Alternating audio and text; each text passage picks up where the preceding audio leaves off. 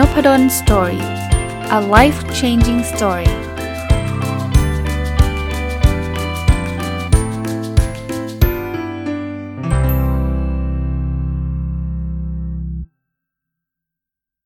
สวัสดีครับ ยินดีต้อนรับเข้าสู่ Nopadol's Story Podcast นะครับ วันนี้ผมหยิบเอาหัวข้อหัวข้อหนึ่งนะครับ ที่วันก่อนไม่ใช่วันก่อนนะสักประมาณเดือนหนึ่งแล้วฮะ ได้รับเชิญไปบรรยายนะครับ ก็คิดว่า น่าจะเป็นประโยชน์กับคนในวงกว้างด้วยนะครับ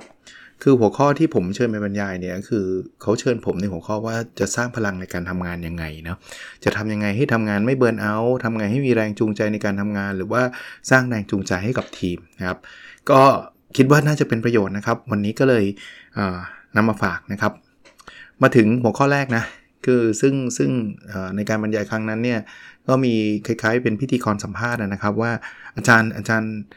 พอ burnout สมมุติว่าคนทำงานกันจน burnout เนี่ย เราควรทำยังไงนะคือตอนนี้คือคือไม่ได้ถามว่าทำยังไงไม่ให้ burnout นะ ตอนนี้ burnout แล้ว burnout แล้วเรียบร้อยนะครับเอ่อคิดว่าอาจารย์จะแนะนำให้ให้ทำอย่างไรนะครับ ส่วนตัวเล่าให้ฟังก่อนว่าผมก็เคยเป็นนะครับ burnout มันคืออาการที่เรามันเหมือน ถ้าสมมุติว่าเราเปรียบเปรียบเทียบกับการวิ่งแล้วกันนะ คือเราวิ่งวิ่งแล้วไม่หยุดพักอะวิ่งแล้วเหนื่อยเกินไปวิ่งจนกระทั่งตะคริวจะกินอะ วิ่งจนมันไม่มีแรงจะวิ่งแล้วรู้สึกว่ามันไม่เอาแล้วไม่อยากจะทำอะไรทั้งสิ้นแล้วอะแต่ว่าอันนี้ไม่ใช่การวิ่งอะมันคือการทำงาน มันหลายคนทำงานหนักมากนะครับทำงานตีสองตีสามทุกวัน แล้วก็ทำงานไม่หยุดนะใหม่ๆก็อาจจะทำด้วยด้วย passion ก็ได้นะ อยากที่จะประสบความสำเร็จ อยากที่จะนู่นนี่นั่นอะไรเงี้ยแต่ว่าบางคนก็อาจจะไม่ได้เป็น passion นะบางคนก็อาจจะถูกบังคับ ไม่มีทางเลือกอะไรเงี้ย แต่สุดท้ายเนี่ยมนุษย์ร่างกายและจิตใจเราเนี่ยมันมันมันส่งสัญญาณออกมานะครับว่ามันทำแบบนี้ไม่ไหวอะต่อให้มันจะเป็น passion ฉันอยากทำมากๆ มันก็ทำไม่ไหว หรือว่าไม่ได้เป็น passion เป็นความจำเป็น แต่สุดท้ายมันก็ไม่ไหวไงคือร่างกายมันมี limit นะครับจิตใจมันก็มี limit นะครับถามว่าแล้วผมเคยเจอจุดนั้นไหมเคยนะ ผมทำงานโอ้โหทำงานดึกแล้วตอนนั้นลูกเล็ก ๆ ด้วยนะครับ ก็กลับมาบ้านก็ไม่ได้นอน เพราะว่าเลี้ยงลูกนะเลี้ยงลูกด้วยตัวเองนะครับ แล้วก็ตื่นเช้าก็ไปทำงานวนเวียนกันแบบนี้สักระยะหนึ่งรู้สึกแบบมันไม่ไหวแล้วถามว่าผมแนะนํำยังไง ผมข้อแรกเลย หาเวลาหยุดพักครับ มันดูมันดูเป็นข้อที่ย้อนแย้งนะ คือบางคนบอกก็รู้เนี่ยก็มันไม่มีเวลาไงอาจารย์ มันไม่มีเวลามันก็เลยเบิร์นเอาไง แต่ว่าโซลูชันก็คือ ต้องมีเวลาหยุดพักใช่ไหมมันก็ทำไม่ได้สิอะไรเงี้ยผมก็ต้องบอกแบบนี้นะครับว่าสุดท้ายอะเราจะหยุดเองหรือเราจะถูกให้หยุดโดยโดยโดยบังคับ คือคือท่านไม่หยุดก็ได้นะครับ ท่านไม่เชื่อผมก็ได้นะครับ ท่านก็ทำต่อครับ แต่ทำต่อสักระยะหนึ่งเดี๋ยวท่านก็ไม่ไหวครับ ร่างกายมันจะน็อกไปเลย สุดท้ายท่านหยุดไหมหยุดอยู่ดีอะนะครับ แต่หยุดแบบนั้นหยุดแบบอันตราย หยุดแบบเสียสุขภาพนะครับ เพราะฉะนั้นเนี่ยผมว่ายังไงก็ตามครับท่านต้องวางไว้ก่อน ถ้าท่านเบิร์นเอาแล้วแล้วมันเริ่มที่จะทำให้สุขภาพกายท่านแย่หรือสุขภาพจิตท่านแย่นะ บางคนอาจจะสุขภาพกายยังไม่ไม่ค่อยเท่าไหร่นะ แต่สุขภาพจิตนะนอนไม่หลับนะทั้งทั้งนี้จริง ควรจะนอนหลับเพราะเพลียไม่ครับ นอนไม่หลับเพราะมันเครียด อันนี้ก็เหมือนกันนะ หยุดหยุดพักกายส่วนตัวผมว่าผมว่ามันยังง่ายกว่าหยุดพักใจนะ หยุดพักใจคือทำไงไม่เครียดนี่นี่นี่ยากกว่านะครับ แต่ว่าสุดท้ายต้องหยุดอะ่ะ คือถ้าไม่หยุดมันก็จะเป็นไปเรื่อยๆฮะ มันก็จะมีอาการออกมาเรื่อยๆ อย่างผมมีช่วงหนึ่งผมเครียดมากๆ ผมก็เป็น panic panic ก็คือ เฮ้ย เราจะเป็นลมหรือเปล่า มือไม้เย็น เหงื่อออกอะไรเงี้ย ไม่มีเหตุผลเลย ก็ อย่าอย่า learn it hard way แล้วกันอย่าอย่า learn hard way คือต้องให้มันเป็นแบบนั้นก่อนแล้วค่อยตระหนักรู้ว่าเราต้องชะลอนะ เราต้องหยุดนะ เพราะฉะนั้นเนี่ยส่วนตัวผมแนะนำเลยอย่างแรกเลย burnout แล้วนะ หยุดครับ หยุดพักบ้าง อะไรบ้างไปเที่ยวบ้าง อยู่บ้านก็ได้นะบางคนบอกไปเที่ยวก็เหนื่อย ไม่อยากไปก็อยู่บ้านนะหยุดทั้งพักกายหยุดหยุดพักใจ อันที่2นะคือนอกจากหยุดแล้วอะเราพยายามลดการเอาตัวเราเข้าไปในสถานการณ์ที่เจอแต่สิ่งลบ ถ้าบางคนบอกที่ทำงานมัน toxic มันหลบไม่ได้ หลบไม่ได้ก็ก็ก็ทำอะไรไม่ได้ก็ไม่เป็นไรฮะแต่ว่าแต่อะไรที่หลบได้ ผมแนะนำให้หลบ เช่น อย่าเข้าไปในโซเชียลมีเดียที่เราเกลียดนะสมมุติว่าเรื่องการเมืองที่เราแบบโหเกลียดมันจังมันเร็วมากมันนู่นนี่นั่นอย่าเพิ่งเข้า โดยเฉพาะจังหวะที่ที่เราเบิร์นเอาเป็นจังหวะที่เราอ่อนแอ แล้วเรายิ่งเข้านะเรายิ่งจมไปกับสิ่งที่มันลบๆอะด่ากันไปด่ากันมาชีวิตมันเครียดอยู่แล้วนะ การงานก็เครียดอยู่แล้ว แถมยังเอาตัวเข้าไปอยู่ในสถานการณ์ที่มันเครียดอีก โดยไม่จำเป็นลดบ้างนะโซเชียลมีเดียเนี่ยเล่นได้เพื่อความสุขนะ แต่ถ้าเกิดเข้าไปแล้วหงุดหงิดเข้าไปแล้วหงุดหงิดเนี่ยผมแนะนำว่าลบแอปชั่วคราวเลยอะอย่าเพิ่งเข้าเพราะเข้าแล้วมันไม่ไหวไงหลายกลุ่มบางอันโอ้โหเพื่อนพูดมันไส้ว่าอยากสวนอะไรเงี้ยอย่าเพิ่งใส่อย่าเพิ่งอย่าเพิ่งเข้าไปนะถ้าเราเอาตัวเราเข้าไปอยู่ในสถานการณ์พวกนั้นเนี่ยมันก็สร้างความเครียดโดยไม่จำเป็น อย่างที่ผมเรียนครับ ถ้าบางคนบอกอาจารย์ไอ้พวกนั้นเราไม่เข้าอยู่แล้ว แต่ว่าที่ทำงานมันมันมันแย่อาจารย์คืออะไรที่มันหลีกได้หลีกไงอะไรที่มันหลีกไม่ได้ก็จำเป็นก็ต้องอยู่ก็ต้องอยู่ใช่ไหมแต่ก็หลบได้ก็หลบนะหลบได้ก็หลบจังหวะนี้เนี่ยมันต้องเอาตัวรอดก่อนละนะคราวนี้บางคนอาจจะเคยเคยสงสัยว่า อาจารย์แล้วเคยมีไหมที่แบบเออมันมีคนมาด่าเรา มีคนมาว่าเรานะ เป็นคอมเมนต์เชิงลบที่ทำให้เราจิตตก ผมเนี่ยเป็นคนที่อาจจะได้มีโอกาสทำพวกสื่อ เช่นพอดแคสต์นะทำพวกเอ่อเพจ Nopadol's Story อะไรเงี้ย ผมต้องเรียนแบบนี้ก่อนอย่างแรกเลย ส่วนน้อยมาก ถ้าถ้ามีพัน comment อาจจะมีสักหนึ่ง comment ผมไม่เคยเก็บสถิตินะ ว่ามันบ่อยแค่ไหน แต่ว่าจำได้ว่านานๆที แต่ใช่ว่าจะไม่มี ใช่ว่าจะไม่มี เพราะว่าขนาดผมว่า content ผมนะ มันเป็นคอนเทนต์ที่แบบ ดูไม่น่ามีดราม่าใดๆอะ่ะ อย่างเช่นคอนเทนต์วันนี้เบิร์นเอาผมทำยังไง อย่างมากสุดถ้าเราจะบอกว่า โอ้ยทำแล้วไม่เห็นหายเลยมันก็น่าจะอยู่แค่นั้นใช่ไหมแต่อย่างว่าแหละบางทีคนมันเครียด บางทีคนมันไม่รู้นะด้วยด้วยด้วยด้วยเหตุผลใดก็ไม่รู้บางทีเขาก็ก็มีบ้างหลุดมาบ้าง มาด่ามาอะไรมีบ้างนะสำหรับผมนะผมมองความเห็นเชิงลบเป็น 2 แบบนะครับคำถามแรกก็คือจริงกับไม่จริงก่อนนะ ถ้าไม่จริงจบเลย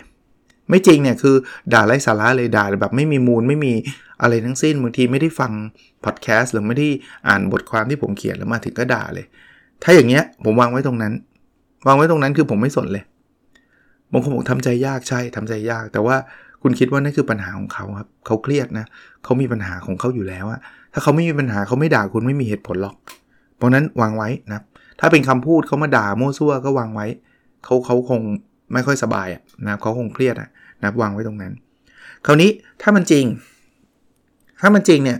ผมมองว่ามันเป็นโอกาสที่เราจะปรับปรุงแก้ไข คราวนี้เวลาเวลาคนพูดคอมเมนต์ที่แบบใช้คำแรงๆอะ่ะจริง ๆ มันมันมีส่วนจริงอยู่เนี่ยมันก็ยังมีประโยชน์กับเรานะ แต่ว่าเขาอาจจะใช้ภาษาไม่เก่ง เขาใช้ภาษาไม่ค่อยดี หรือเขาเขาไม่มีมารยาทในการให้ความคิดเห็นนะอันนั้นปัญหาเขาอีกเหมือนกัน ไม่ใช่ปัญหาเรา เราหยิบเฉพาะอันอันที่ดีๆมาอันที่ไม่ดีเราเขี่ยออก อย่างเช่นมารยาทเราเรื่องเรื่องมารยาทเนี่ยแล้วเราส่วนตัวผมก็ไม่เคยไปสอนใครนะว่าเออความเห็นของคุณมันก็ใช่นะ แต่คุณมีมารยาทหน่อย ผมไม่เคยไปสอนใครเพราะว่าผมว่ามันไปทะเลาะกันเปล่าๆผมก็จบ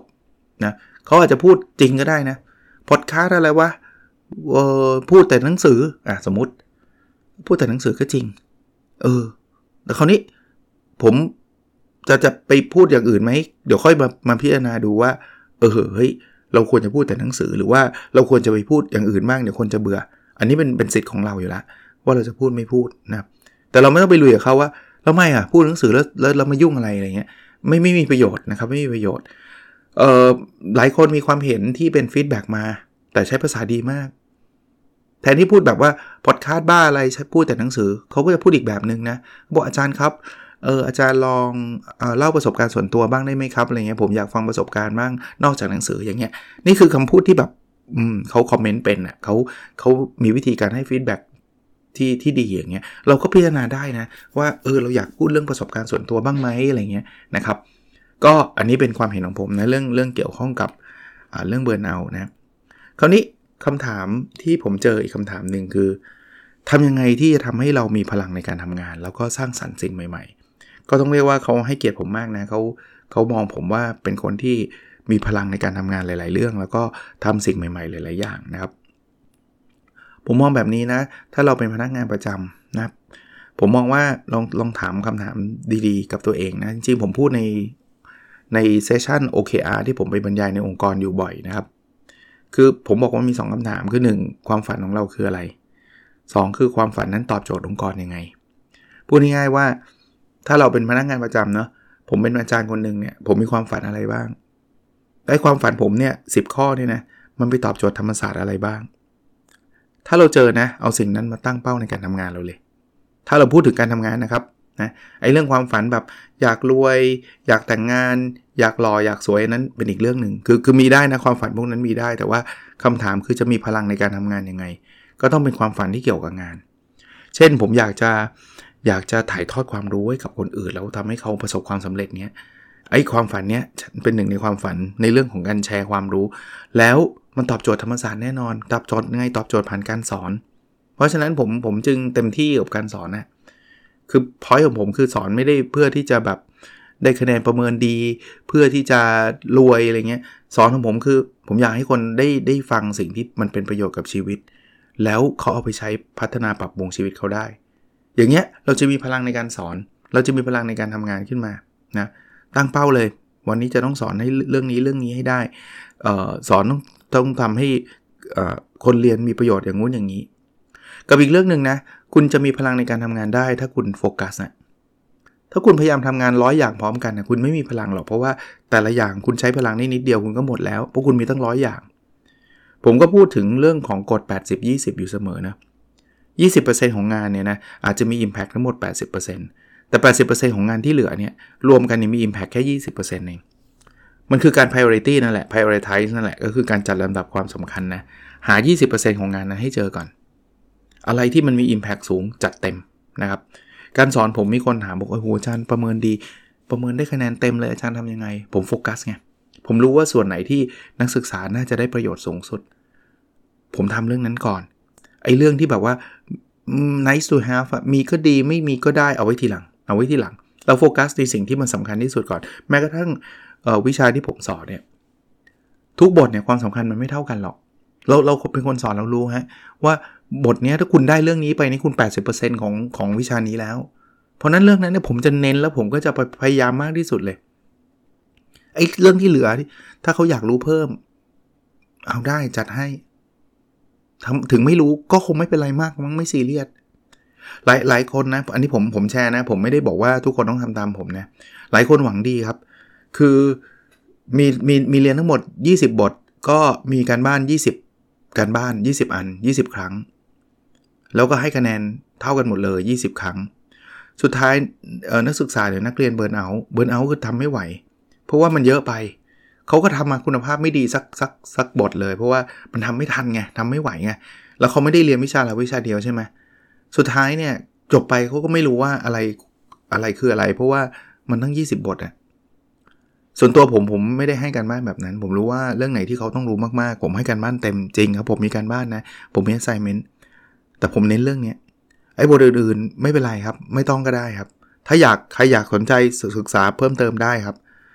สุดสุดท้ายผม achieve คือสิ่งที่เขาควรรู้เขาเขารู้ไปเต็มๆ สิ่งที่รู้ก็ได้ไม่รู้ก็ได้ เขาก็ยังรู้ถ้าถ้าใครรักการเรียนแล้วฟังผมเขาก็ยังรู้นะ อันนี้คือกฎแฟด80 20 ที่ผมพูดถึง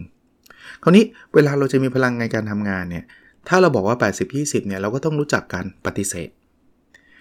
สิ่งที่มันไม่สำคัญหรือสิ่งไม่ที่ไม่มีความจำเป็นต้องทำระยะหลังๆเนี่ยผมผมต้องเรียกว่าผมใช้วิธีการปฏิเสธในหลากหลายรูปแบบนะเอาเอาง่ายๆเลยนะ คือคนเชิญผมไปบรรยายเนี่ยต้องเรียกว่าทุกวันเลยครับ แต่ถ้าเกิดงานที่เขาเชิญมาเนี่ยไม่ใช่หัวข้อที่ผมเชี่ยวชาญเนี่ยผมปฏิเสธไปตั้งแต่แรกละเพราะว่านี่คือไม่ใช่สิไม่ได้อยู่ในฟิลผมเลยครับ เชิญท่านอื่นดีกว่า แล้วผมพูดจริง ๆ ถามว่าถ้าผมจะลุยอยากจะจะจะสอนเรื่องที่เขาเชิญทุกเรื่องเนี่ยพอไหวไหมพอไหวต้องใช้การเตรียมอีกมหาศาลการบรรยายเหมือนกันนะครับ โดยโดยจนถึงปัจจุบันเนี้ย ไม่ได้หยิงอะไรนะครับ แต่ว่าถ้าผมไม่ปฏิเสธเนี่ย ผมก็จะไม่มีเวลาทำงานอื่นเลย บางคนบอกโอ้จันอยากให้มาบรรยายที่นู่นที่นี่อยากให้ไปออนไซต์อยากไปเจอหน้ากัน ผมเข้าใจนะครับ ผมก็อยากไปเจอหน้ากัน แต่ถ้าผมไปเจอหน้าท่านนะผมไม่มีเวลาในการบรรยายให้กับหลากหลายองค์กรได้เลย ท่านอยู่เชียงใหม่ผมบินไปเชียงใหม่เนี่ยผมถามว่าตอนบ่ายผมบินกลับมาสอนที่ที่กรุงเทพได้ไหมไม่มีทางเลย ไม่มีทางเลย ผมถึงบอกว่า solution ของผมคือออนไลน์ ถ้าเกิดท่านคิดว่า เอ่อ value ที่ท่านได้มันไม่ได้ต่างกัน ซึ่งผมยืนยันนะ ส่วนตัวผมคิดว่าไม่ต่างกัน บางคนบอกอาจารย์เรียนออนไลน์คนไม่ตั้งใจเรียนเขาหลับถ้ามาเรียนในในคลาสผมมั่นใจเลยคนที่เรียนหลับออนไลน์นะเข้ามาในคลาสถึงแม้ว่าโดนบังคับเข้ามาก็ไม่รู้เรื่อง เพราะฉะนั้นเนี่ยผมผมเชื่อว่าการบรรยายออนไลน์ ผมไม่ได้ทำให้ value ลดลงเลย แต่สิ่งสิ่งที่ผมทำได้คือ ผมก็ตัด opportunity บางอย่างใช่ครับ บางคนก็บอก ไม่ได้ถ้าถ้าอาจารย์ไม่บินมาสอนออนไลน์ เราก็ไม่เรียน ก็ไม่เป็นไร ผมก็ผมก็เข้าใจท่านนะ ผมไม่ได้ว่าท่านนะ คือท่านก็อาจจะต้องหาคนที่ตอบโจทย์ท่านมากกว่า แต่สำหรับผมอะผมไม่สามารถบินไปสอนแบบนั้นได้ เพราะถ้าเกิดผมบินไปที่หนึ่งนะ อีกที่หนึ่งก็ต้องบอกให้ผมบินไปถูกไหมเฮ้ยอาจารย์นพดลทำไมอาจารย์ไม่ไปอะทำไมคนนั้นรู้เชิญอาจารย์ไปอะโหอะไรวะมีประเด็นอีก ผมก็จะตัดไปเลยบอกว่าเฮ้ยไม่ได้หรอกผมผมต้องรับบรรยายเฉพาะออนไลน์เท่านั้น แล้วผมเชื่อว่า value ที่ท่านได้ไม่ได้ต่าง แล้วคอสที่ท่านต้องจ่ายลดลงด้วย เพราะว่าท่านไม่ต้องจ่ายค่าเครื่องบินผม เผื่อๆไม่ต้องจ่ายค่าที่พักค่าอาหารอีก แต่ก็ก็แล้วแต่บางคนคิดว่าไม่ไม่เอาก็ก็ไม่เอานะอันนี้คือการปฏิเสธงานที่ผมคิดว่าเฮ้ยเราต้องเลือกแล้วแหละแน่นอนบางคนบอกว่าอุ้ยอาจารย์โชคดีอาจารย์มีให้เลือกผมไม่มีเลยอะไรเงี้ย มันก็ไม่มีก็ไม่มีอะไรให้ปฏิเสธก็ไม่ต้องกลัวแล้วครับท่านก็ทำไปเลยครับ ถ้าสมมุติว่ามีโอ้คนเชิญเชิญท่านท่านสอนท่านอยากไปก็ไปครับ แต่ถ้าเกิดถ้ามีงานเยอะแยะมากมายแล้วท่านสามารถปฏิเสธได้ ไม่งั้นท่านเบิร์นเอากลับไปที่ข้อหนึ่งไม่งั้นท่านเบิร์นเอาเนี่ยปฏิเสธครับ คราวนี้อาจารย์บางเรื่องมันไม่ได้ไงอาจารย์มันเป็นเรื่องที่เราต้องทำเราปฏิเสธไม่ได้ ผมเป็นอาจารย์นะ ผมต้องทำวิจัย ผมปฏิเสธไม่ได้เข้าใจ ปฏิเสธไม่ได้ก็ต้องแบ่งงาน ผมไม่ได้บอกให้คนอื่นทำวิจัยให้เรานะตอนนี้มีเคสเยอะแยะเลยใช่ไหมที่เป็นดราม่าในสังคมว่าอาจารย์หลายท่านเนี่ยมีการซื้อผลงานวิจัย อันนั้นผิดจริยธรรมนะแต่แบ่งงานแบ่งงานแปลว่าคุณต้องมีทีม แต่ก่อนนะผมผมเล่าเล่าชีวิตส่วนตัวผมให้ฟังครับ ผมทำวิจัยเนี่ยผมทำเองร้อยเปอร์เซ็นต์ทำเองถึงขนาดบินไปต่างจังหวัด เพื่อไปยืนแจกแบบสอบถามยังทำเองเลย ซึ่งถ้าทำแบบนี้นะ ผมทำปีหนึ่งวิจัยเรื่องหนึ่งผมก็เดี้ยงล้วผมทำไม่ได้หรอกวิจัยเยอะอะถูกไหมเพราะว่าเขาทำเองหมดเลย เดี๋ยวนี้ทำวิจัยไหมทำทำได้เยอะขึ้นด้วย ถามว่าทำไมอะผมจะผมแบ่งงานให้คนอื่นทำ อะไรที่ผู้ช่วยวิจัยผมทำได้ แจกแบบสอบถามเขาทำเก่งกว่าผมอีก ได้เลย นัดสัมพุงสัมภาษณ์เอาเลย เพราะฉะนั้นเนี่ยพอมีคนช่วยเนี่ยงานเราเสร็จเร็วขึ้น เราเอาเฉพาะที่เป็นคอนะการการเขียนงานวิจัยผมเองผมเขียนเอง ผมไม่เคย จะเรียกว่าไม่ได้บอกว่าเฮ้ยงานวิจัยฉันรับรับงานมาแล้ว แกไปทำเลยร้อยเปอร์เซ็นต์ไม่มี ผมเป็นคนทำเองนะครับ บทความวิจงวิจัยทำเอง แน่นอนบางอย่างอาจจะให้ผู้ช่วยมามามาช่วยหาข้อมูลจริงมีนะครับ แต่ว่าเรียกว่าส่วนใหญ่มันเป็นดิเรกชันของเรา ไม่ใช่บอกว่า เออ งั้นผมไม่ทำแล้วเว้ย งานวิจัยอาจารย์นพดลก็บอกแบ่งงานอ้าวผู้ช่วยวิจัยไปคิดมาสิ จะทำวิจัยอะไร แล้วเดี๋ยวผมขอใส่ชื่ออย่างนี้ไม่เอา อย่างนี้ผิดจริยธรรมนะ ของผมเนี่ยดีไซน์ทุกอย่างหมดเรียบร้อย แต่เขาอาจจะช่วยในการเก็บข้อมูล ช่วยในการหาข้อมูล ช่วยช่วยในบางเรื่อง แบ่งงานครับแบ่งงาน คราวนี้บางคนบอกมันงานมันแบ่งไม่ได้อะสุดท้ายมันแบ่งไม่ได้ปฏิเสธก็ไม่ได้ทำก็ต้องทำคนเดียวแบ่งไม่ได้ วิธีสุดท้ายที่จะช่วยทำให้เรามีมีพลังนะคือหาวิธีการทำงานนั้นให้เร็วที่สุดให้ง่ายที่สุด ถ้าคุณต้องทำคุณจะทำยังไงให้มันเสร็จเร็ว อันนี้พูดยากเพราะว่ามันขึ้นอยู่กับลักษณะของงานนะแต่หลายงานเนี่ยคุณสามารถ achieve ได้โดยที่ไม่ต้องใช้เวลาเยอะ ผมผมยกตัวอย่างการเรียนแล้วกันนะ เช่นเรียนเนี่ย ถ้าเกิดคุณจะต้องบินไปเรียนต่างประเทศเนี่ยคุณต้องใช้พลังเยอะ เรียนออนไลน์ได้ไหมเรียนออนไลน์คุณอยู่ที่บ้าน แต่คุณต้องมีวินัยนะ แต่อยู่ที่บ้าน คุณไม่ต้องเสียเวลาเดินทาง ไม่ต้องเสียค่าใช้จ่ายเยอะแยะนะครับ อันนี้ก็จะช่วยทำให้เรามีพลังในการทำงานและสร้างสรรค์สิ่งใหม่ ๆ ได้มากขึ้น มีอีกคำถามครับ บอกว่าอาจารย์จะมีวินัยในการทำงานยังไง คือหลายคนหลายคนชื่นชมผมนะต้องขอขอบพระคุณนะครับ ท่านบอกว่าโหชัน เอาง่ายๆเลยนะ เราเห็นอาจารย์จัดพอดแคสต์ทุกวัน แล้วตอนเนี่ย1,600 เกือบ 60 ตอนเข้าไปละ 5 ปีแล้วนะ อาจารย์ไม่เว้นเลยสักวันเดียว มันต้องมีวินัยระดับขั้นสุดนะผมผมแชร์แบบนี้แล้วกันครับผมผมขอบคุณท่านนะครับที่ท่านกุณาให้เกียรติแล้วก็ยกย่องว่ามีเป็นคนมีวินัย แต่การมีวินัยของผมเนี่ยผมคิดว่าเราต้องหาตัวตนเราให้เจอก่อน ผมผมเจอตัวตนผมไงผมชอบ learning ผมชอบ sharing ผมชอบเรื่องอะไรที่มัน healthy คือผมชอบเรียนรู้ ผมชอบที่จะแบ่งปัน และผมชอบสิ่งที่จะทำให้สุขภาพกายสุขภาพใจดีนะ อันนี้เป็น core value ของผมเลย เพราะนั้นมันจึงไม่แปลกเลยที่ผมทำพอดแคสต์ได้ทุกวัน เพราะว่ามันอยู่อยู่ในหนึ่งใน core value ของผม คือคุณค่าในชีวิตผมก็คือการแชร์ การแบ่งปัน มันจึงทำได้ทุกวันครับ ถ้าเราเจอวินัย เอ้ยถ้าเราเจอตัวตนของเรานะ เราเลือกตัวตนนั้นนะ่ยมาตั้งเป็นเป้าหมาย อย่างผมอะผมก็อยากจะแชร์ ผมก็อยากจะทำพอดแคสต์ผมก็อยากให้คนได้รับสิ่งดีๆไป ตั้งเป้าเสร็จแล้วอย่าหยุด ท่านท่านเห็นผมทำ OKR ไหมผมตั้งเป้าแล้วผมผมไม่ได้ตั้งตอนปีใหม่แล้วผมเลิกใช่ไหมบายบาย เจอกันอีกทีปลายปีผมไม่ได้ทำใช่ไหมท่านฟังผมทุกวันอาทิตย์ Sunday Reflection รายการใหม่ของเราเนี่ยท่านจะจำได้ว่าผมก็จะเอาโอเคอะไรสัปดาห์มาอัปเดตตลอด แล้วผมเพิ่งไม่ได้เพิ่งทำปีนี้ปีแรกนะสี่ปีมาแล้วมาปีนี้เป็นปีที่สี่อะ ที่ที่ที่ทำออกไม่อะทำออกอากาศแบบนี้นะครับ ตั้งเป้าแล้วติดตามครับ ท่านก็จะเห็นบางข้อทำไม่ได้ บางข้อทำได้นะอ่านหนังสือตอนนี้แซงเร็วกว่ากำหนด วิ่งช้ากว่ากำหนด น้ำหนักยังเกินอยู่ส่งบทความวิจัยยังไม่ได้ส่ง แต่เขียนหนังสือเกือบเสร็จแล้วอะไรเงี้ยเราจะเห็นความก้าวหน้าครับ อะไรทำได้ดีก็ดีครับ อะไรทำได้ไม่ดีตระหนักรู้แล้วก็ทำใหม่คราวนี้อะไรที่เป็นเชนนะ ถ้าเกิดสมมุติว่ามันมีข้อจำ ข้อข้อจำกัดบางอย่างทำให้เราต้องหยุดไปเนี่ยไม่ต้องกลัวฮะคือปกติเป็นเชนหมายถึงว่าเราทำทุกวันทุกวันทุกวันทุกวันทุกวันเนี่ยมันจะเป็นนิสัย แล้วเราจะไม่อยากหยุดหรอก แต่ถ้าสมมุติมันต้องหยุดนะมันมีงานงานข้อแนะนำมาหนึ่งผมจำไม่ได้แล้วจากหนังสือเล่มไหนก็บอกว่าให้หยุดไม่เกิน 2 วัน ต้องรีบทำใหม่นะ ถ้าหยุดเกิน 2 วันแล้วเราจะเละเหมือนเหมือนผมวิ่งอะ่ะแล้วผมเจ็บข่าวอะ่ะแล้วหยุดแล้วเละเลยเละเลยทั้งปีเลยด้วยนะเพราะฉะนั้นเนี่ยพยายามนะ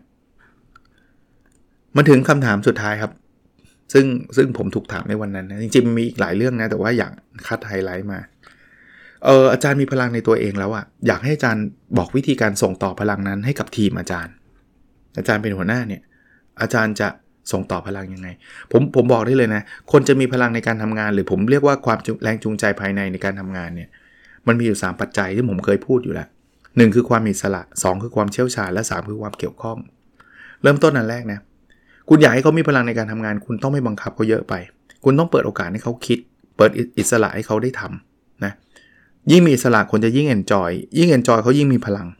enjoy คือมีความสุขนะอันที่2นะคนเราเนี่ยจะทำงานได้ดีเนี่ยเขาเขามักจะทำงานในสิ่งที่เขาเชี่ยวชาญเนี่ยเขาจะมีความสุขมากกว่าทำงานในสิ่งที่เขาเขาไม่เก่งอะ่ะเพราะฉะนั้นเนี่ยคุณอยากให้เขาทำงานอะไรเนี่ยคุณต้องพยายามทำให้เขาเก่งเรื่องนั้นให้ได้ทำไงให้เขาเก่งเพิ่มความเชี่ยวชาญเขาสอนเขา เขาไม่เก่งเรื่องไหนพยายามให้เขาไปเรียนนะส่งให้เขาไปเรียน บอกเทคนิคในการทำงานทำอะไรก็ได้เขาเชี่ยวชาญอะหรือหรือมองอีกมุมหนึ่งก็ได้นะคุณก็ต้องคุณก็ต้องถามเขาเขาเชี่ยวชาญอะไร แล้วคุณพยายามเอางานที่ที่มันใช้ความเชี่ยวชาญเขาให้เขาทำมากที่สุดนะถ้าถ้ามาให้งานเรื่อง digital marketing ให้ผมไปสอนเนี่ยผมก็เซ็งแต่ถ้าบอกอาจารย์นพดลสอนโอเคได้ไหมได้เลยมาอย่างเงี้ยสุดท้ายนะคือความเกี่ยวข้อง คือคือเราจะบอกให้คนอื่นทำงานแล้วมีพลังเนี่ย คุณต้องบอกให้เขารู้ว่างานเขาเนี่ยไปทำให้ชีวิตใครดีขึ้น คุณจะเห็นหมอพยาบาลหลายคนเนี่ยทำงานกันโหหนักมากนะทำไมเอาพลังมาจากไหนเหมือนเหมือนเหมือนซูเปอร์แมนซูเปอร์วูแมนเลยนะเพราะเขาเห็นคนไข้แล้วเขารักษาคนไข้แล้วเห็นรอยยิ้มของคนไข้ไงส่วนตัวผมเป็นอาจารย์เนี่ยพลังจากการทำงานส่วนหนึ่งของผมเนี่ยคือนักศึกษา นักศึกษาเขียนเขียนเนี่ยล่าล่าสุดมานะ ประเมินเนี่ยทำให้ผมยิ้มเลยอะคือแบบ ต้องขอบคุณด้วยนะ ผมก็ไม่รู้ใครเป็นคนประเมินนะ แต่ว่าบอกว่าอาจารย์เป็นอาจารย์ที่ดีที่สุดเลย อาจารย์ไม่ได้สอนเฉพาะเรื่อง content นะ อาจารย์สอนเรื่องการใช้ชีวิตด้วย ขอบคุณอาจารย์เป็นอย่างยิ่งคำพูดสั้นๆ แบบเนี้ย นี่คือคือคือคือความเกี่ยวข้อง หรือหรือไม่ต้องไกลฮะ พอดแคสต์เนี่ยผมได้รับ inbox กับทุกวันครับ ท่านเขียนมาบอกว่า เออ ตอนนี้ผมได้ทำรายการเอ่อผมได้ฟังอาจารย์พูดว่าอะไรที่มัน ถ้ามันล้มแล้วมันไม่ได้ทำให้เราแย่อะไรมากมายทำเถอะทำเถอะทำเถอะ เขาก็ทำแล้วเขาก็ประสบความสำเร็จ เริ่มได้รายได้จากสิ่งที่ตัวเองทำก็ดีใจเขาก็เขียนมาหาผม ผมขอบคุณท่านมากนะ ท่านอุตส่าห์มาเล่าให้ผมฟัง มีทุกวันนะครับบางคนบอกกำลังเซ็งเรื่องงานเลยเปิดพอดแคสต์จาแล้วพลังมาเพียบเนี่ยพอพอเราทำได้แบบนี้ผมถามว่าเออการทำบอดแคาสผมได้เงินป่ะไม่ไม่ได้นะน้อยเอาเป็นว่าจะบอกว่าไม่ได้ก็ไม่เชิงก็ได้แหละ แต่ว่า ส่วนหนึ่งที่ทำให้ผมได้ได้มีพลังทำทุกวันคืออะไร คือความรู้สึกแบบนี้เรารู้ว่าสิ่งที่เราทำมันแมทเทอร์ไง สิ่งที่เราทำมันเกี่ยวข้องกับชีวิตคนอื่นไง ก็วันนี้เอามาฝากนะ คือเตรียมจริง ๆ ผมไม่ได้รับบรรยายประมาณนี้สักเท่าไหร่หรอก แต่ว่าก็ได้รับคำเชิญมานะครับ แล้วหน่วยงานที่เชิญเป็นหน่วยงานทางด้านสาธารณสุขนะ ก็เฮ้ยมันมันไปช่วยคนอื่นเขาได้กันเนี่ย คือคือเราก็อยากทำอะไรที่มันไปช่วยคนอื่นเขาได้ก็เอาเอาเอาเรื่องนี้ถ้าเขาผมก็จะบอกว่าผมบรรยาย ผมไม่รู้ผมบรรยายไงสัมภาษณ์แล้วกันเนาะ ถ้าสัมภาษณ์แล้วผมผมตอบพอไหวไม่เป็นสไลด์ไปยืนบรรยาย ผมก็ไม่รู้จะพูดอะไรเยอะแยะ นะครับก็เขาก็สัมภาษณ์ก็เลยเอ้ยดีนี่ว่ะก็คิดถึงคนฟังนพดลสตอรี่ครับ โอเค แล้วเราพบกันในส่วนถัดไปนะครับ สวัสดีครับ